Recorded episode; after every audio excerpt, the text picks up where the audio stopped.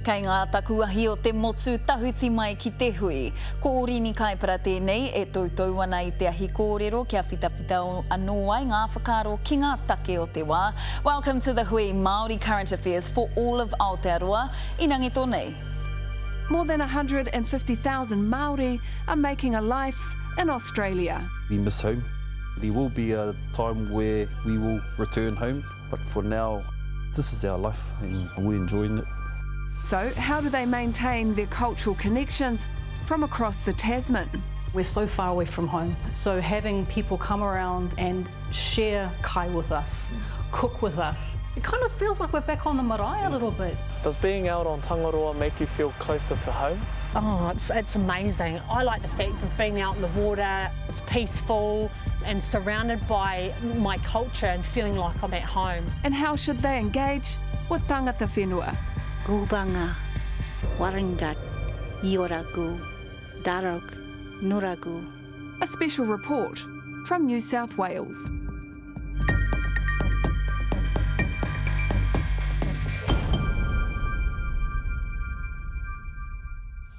Rarau mai rā. At least one in six Māori live in Australia, making it home to the highest population of Māori outside of Aotearoa. The majority of whānau head across the ditch for the highest salaries, but it does come at a price. Marae are the hearts of our communities, so without that central hub, how do whānau living in Te Whenua Moemoeā keep their cultural connections strong? Reporter D'Angelo Martin travelled to New South Wales to see the different ways whānau are maintaining their links to te ao Māori. Anei te wāhanga tuatahi o tana pūrongo. They've packed up the whānau and moved to Ahitereiria for a better quality of life. Sydney's been fantastic to us. We only came here for two years. You know, 15 years later, we're still here. But no matter how long they've been away, these whānau Māori still call Aotearoa home. Everyone, come and eat. and are doing what they can from thousands of kilometres away to keep their taha Māori alive. You're with people that are part of the whānau. Absolutely love that feeling. We can still uphold our tikanga, uphold our reo. It's for our future, our children, our guliangari or tamariki, to know who they are.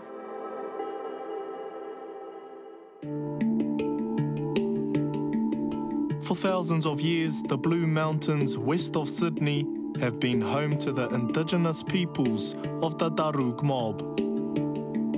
Gulbanga, Miami, Muranuragu, Bemawianagu, Gulbanga, Warangat, Ioragu, Darok, Nuragu.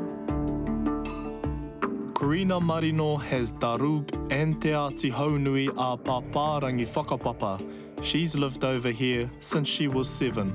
My nan, she used to say to me, You know, you're not just Maori, you're from the biggest living culture in Sydney. That's your mob too, and you be proud. While being on country connects her to her Aboriginal tribe, it's been harder to hold on to her Māori identity from the Blue Mountains. It's not having a marae detrimental to keeping te ao Māori and your taha Māori alive here? Yeah, I want to be able to have a place to learn te reo, to learn about my people, to be somewhere. Like I even think about family that have passed and how difficult it was to, to get them home and that they want a place that they can sit. This concept of marae is something that for many years that has been um, the dream for Māori living here. The idea of a marae cultural centre has been in the works since 2015, but is still a long way from being realised. So without that, whānau Māori living in this city have devised their own way to reconnect and keep the flames of their cultural identity alive and well, thousands of kilometres away from their tūranga waiwai. My uncle Brendan Martin and his whānau left their papakainga in Panguru in the far north 13 years ago. It was a massive shift from a population of fewer than 100 people moving to Australia's largest city of more than 5 million. Sydney's very busy. Our main focus is mahi, and there's a lot of mahi, so whānau sort of don't get much time to, you know, acknowledge our taha Māori, uh, mai ngā kapahaka, ngā reo. The whānau are still here Beautiful. and making a concerted effort to ensure their uri whakatupu are immersed in te ao Māori. we become tuturu no te kainga.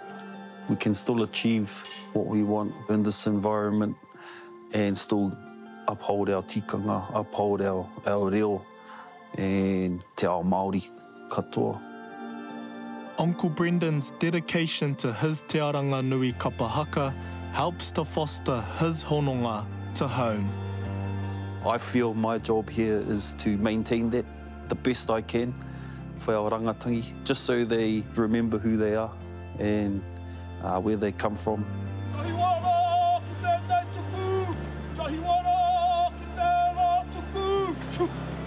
The group is invited to perform at corporate functions and to warm up crowds at large sporting events, like this recent gig at a New Zealand versus Australia T20 cricket match. I'm fascinated how people really love our culture here in Sydney, not only Māori. We're in demand. We do it because we love performing. We do it because we love to show the world our, our taonga, you know, our mahi rangatira.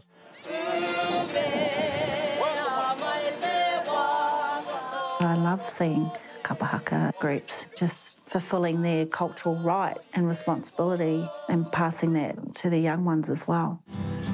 But for all their efforts to stay connected, whānau Māori still yearn for a place to come together. This space will allow for the retention and the evolution of tikanga. That's why plans for a first of its kind marae built outside of Aotearoa should have been cause for celebration. Instead, the proposal has been dogged by controversy over a lack of consultation with local mana whenua, Karina's Darug mob. The first time that they did contact us, we told them about the cultural protocol around that and that you simply can't get a yes from us today because we have to go back into our community and we need to get them on board. Well, Aboriginal organisations are getting pushed out slowly. And you see that, you, we're witnessing that. Is it appropriate for a marae to be here? My people are saying no. They don't feel like it is. To be honest with you, uh, the process needs to start again. For Karina Marino, the loss of whenua, culture and reo is something that's impacted both sides of her whakapapa. With or without a marae, she's determined her sons will be strong in both their Darug and Māori identities. This is what we call a marae, and you belong to one of these. In fact, you belong to two. I think we're all on our own journey. I feel like my responsibility is to ensure that we're respecting our old people and the journey that they have had to, to go through, and it's for our future. And that future includes supporting Darug language revitalisation. We've been creating a community of language learner speakers, but we targeted our adults because they needed the confidence to teach their families, their children. It's truly been a, wonderful experience. After the break, we see how whānau are keeping their reo and tikanga alive across the ditch. I've always felt this yearning to be able to speak um, the reo. How do they feel about the rise of te reo back at home? It's becoming our first language in New Zealand. I never thought that that was ever going to happen. And do whānau Māori see themselves living in Ahitereiria forever? We miss home. We will always miss home. I'd like to have my final resting place back home in New Zealand. Piri tonu mai e te iwi, stay with us, a kua nei tātou huitahi anō ai.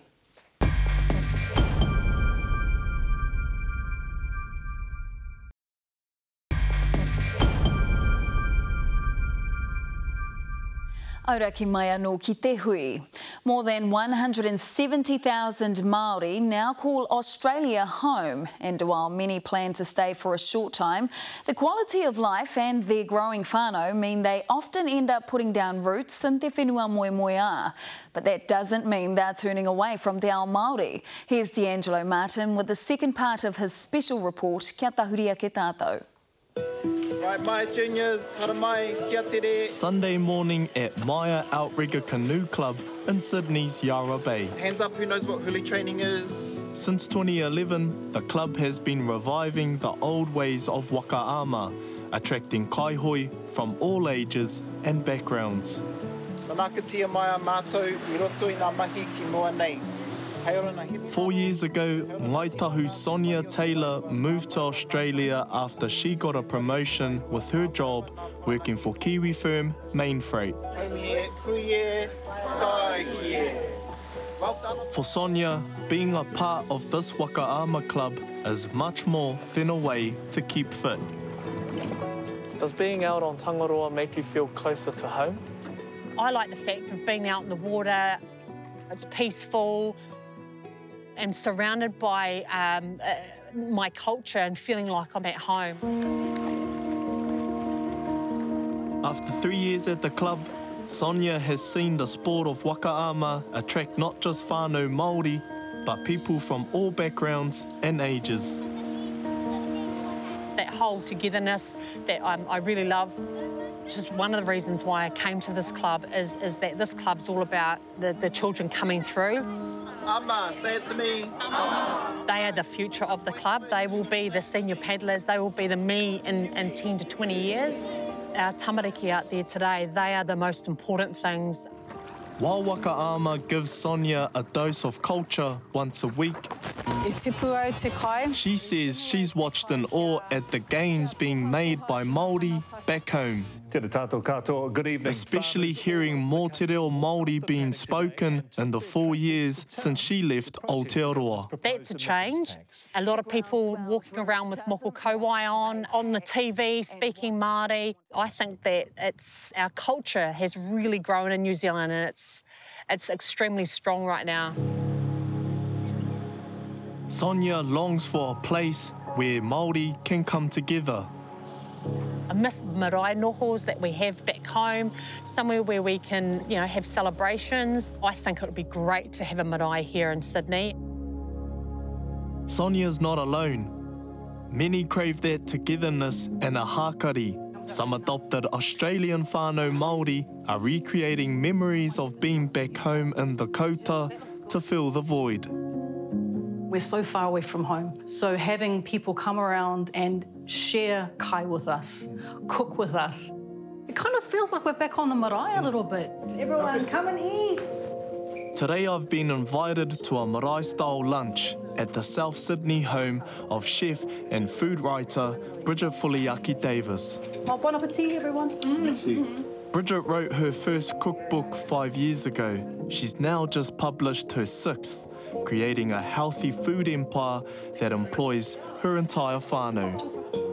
Because there's amazing opportunities here, but we miss out on the most amazing opportunities back home. We miss out on birthdays and celebrations and get togethers and being able to go back to marae and cook and be part of the nurturing of especially the younger generation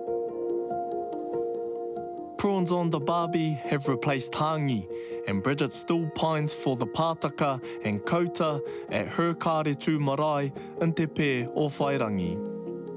You know, we have this sense of culture and it's so interconnected into food. You know, one uncle, he knows where the best watercress is, and, you know, that other uncle knows where the best kutai are. You know, that sort of central idea of being Māori, it's, ah, it's hard being here and not getting to experience that all the time. Uh, fata fata? Fata fata. Rama rama.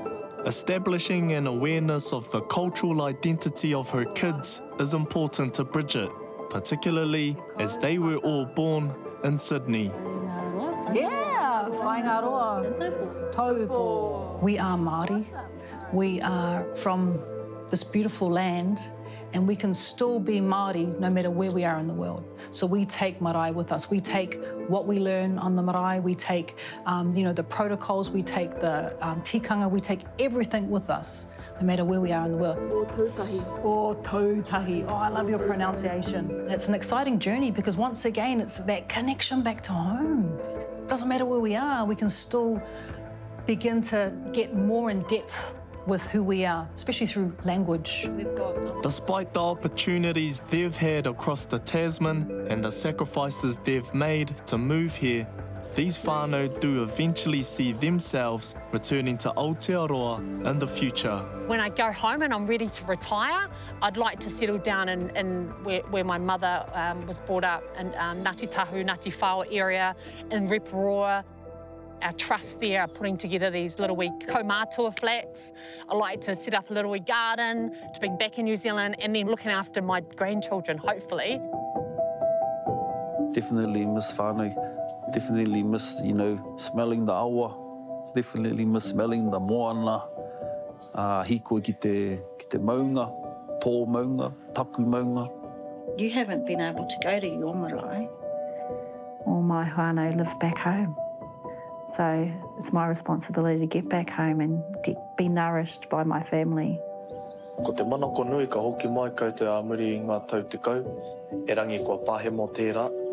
E hae kua noho tonu koutou ko te whānau ki konei. That 10 years has gone gone so fast and our little whānau then has actually extended to Mokopuna now. Uh, mainly our Mokopuna are keeping us here at the moment and there will be a time where we will return home. But for now, this is our life and uh, we're enjoying it. E kore e ngaro ngā kākano i ruia mai i rangi ātea. Tino, tino korera wātu nei. Nā D'Angelo Martin tērā pūrongo and it was a report produced by Ruwani Pereira. I nange tone e te iwi ka kōrero hau ki te kaituhi i te pukapuka hou, te motu nui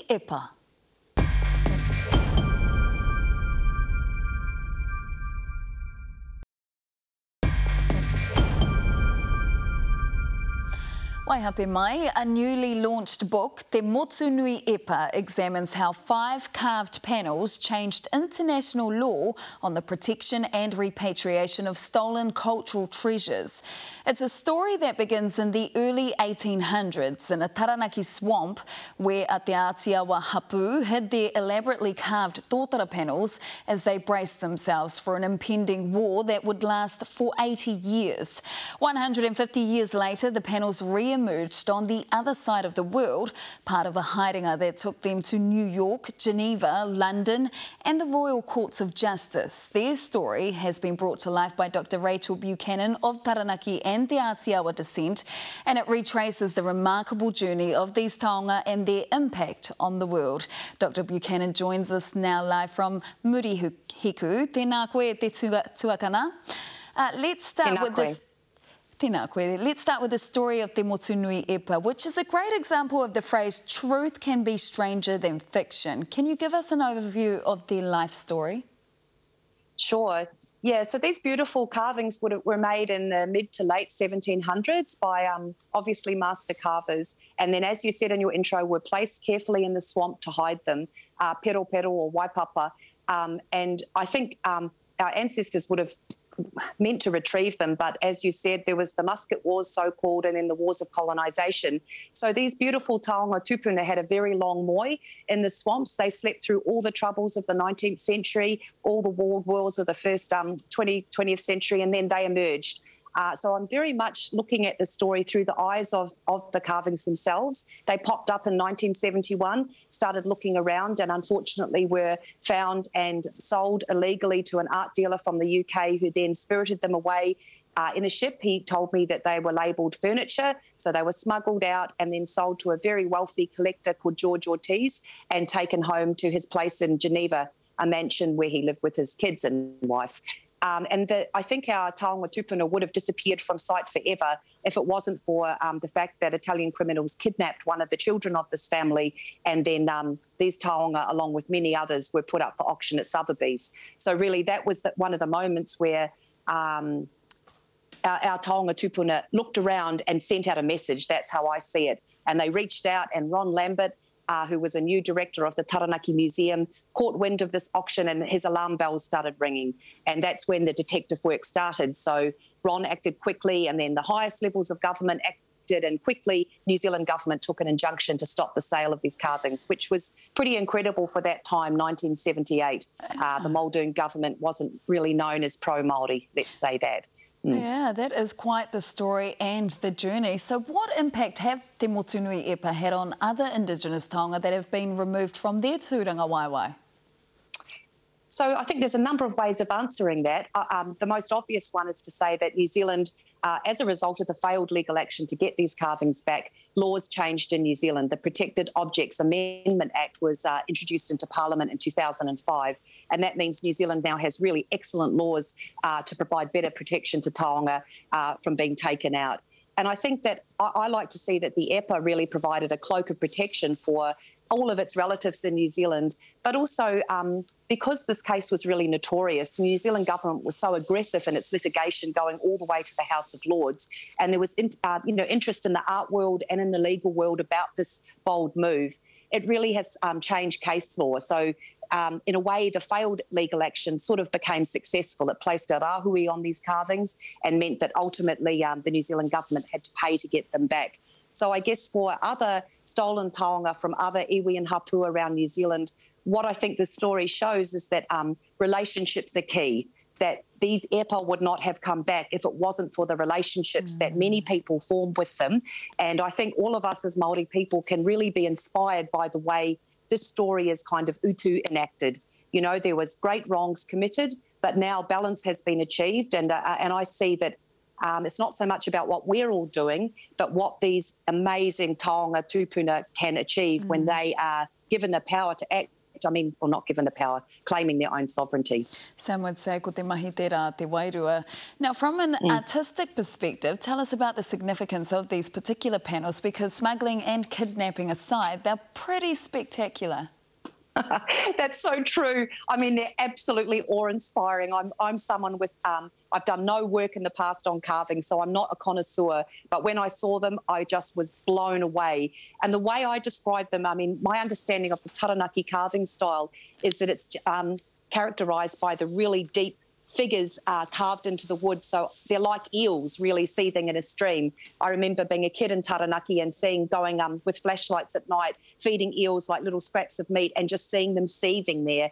And that's what I, when I look at these carvings, I just see uh, so many people intertwined and it's like they're 3D figures. So as I was working on this book and whenever I'm privileged to be with the EPA in person, I just see that there's people in there, all these ariki waiting to step out and they really did step mm. out. So that's what, um, if you're lucky to go and visit them, I hope that everyone else can share in the pleasure of just marvelling at the, the, the artists that made these carvings. Mm. Tika, being a uri of Taranaki and Te Atiawa yourself, how meaningful and significant is this, is the return of these taonga to their rightful home um, for your, your whanaunga, everyone around Taranaki? It's just huge. I was really, um, the book was launched last week and there was a really big crowd there, and the wairua and the emotion in the room was just absolutely amazing. And we all addressed our taonga tupuna in our um, talks. And, you know, uh, Matua Mahara Okeroa, who's been a mentor, Damon Ritai, who was the MC, uh, you know, we all commented that the, that the carvings were listening in, and there was this absolute sense of joy coming off them. So, I mean, this is this is five years after their return home, um, and it was a real sense that they were. It's just this huge pride in these masterpieces. Yeah. Can I just ask you very quickly for those of uh, those of our or our whānau watching tonight, where can they get a hold of your book?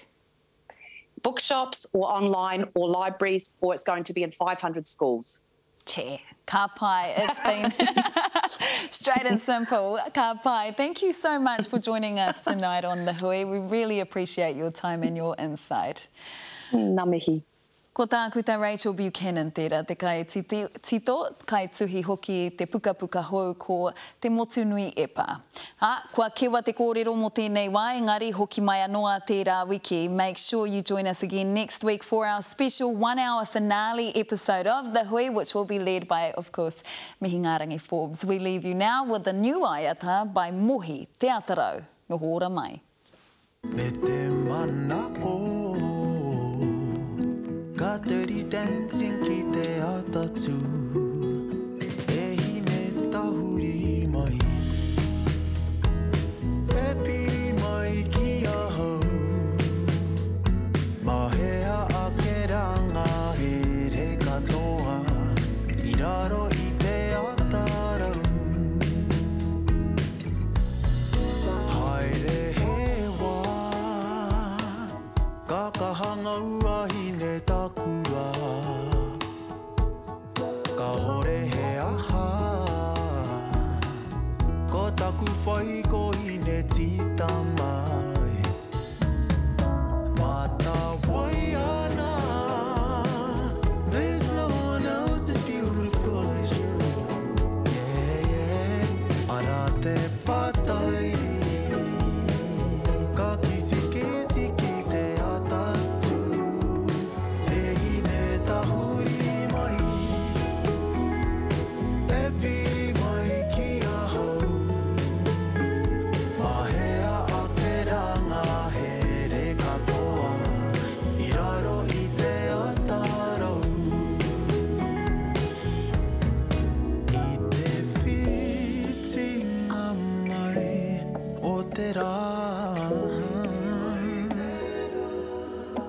Tirohia atura te moana mm,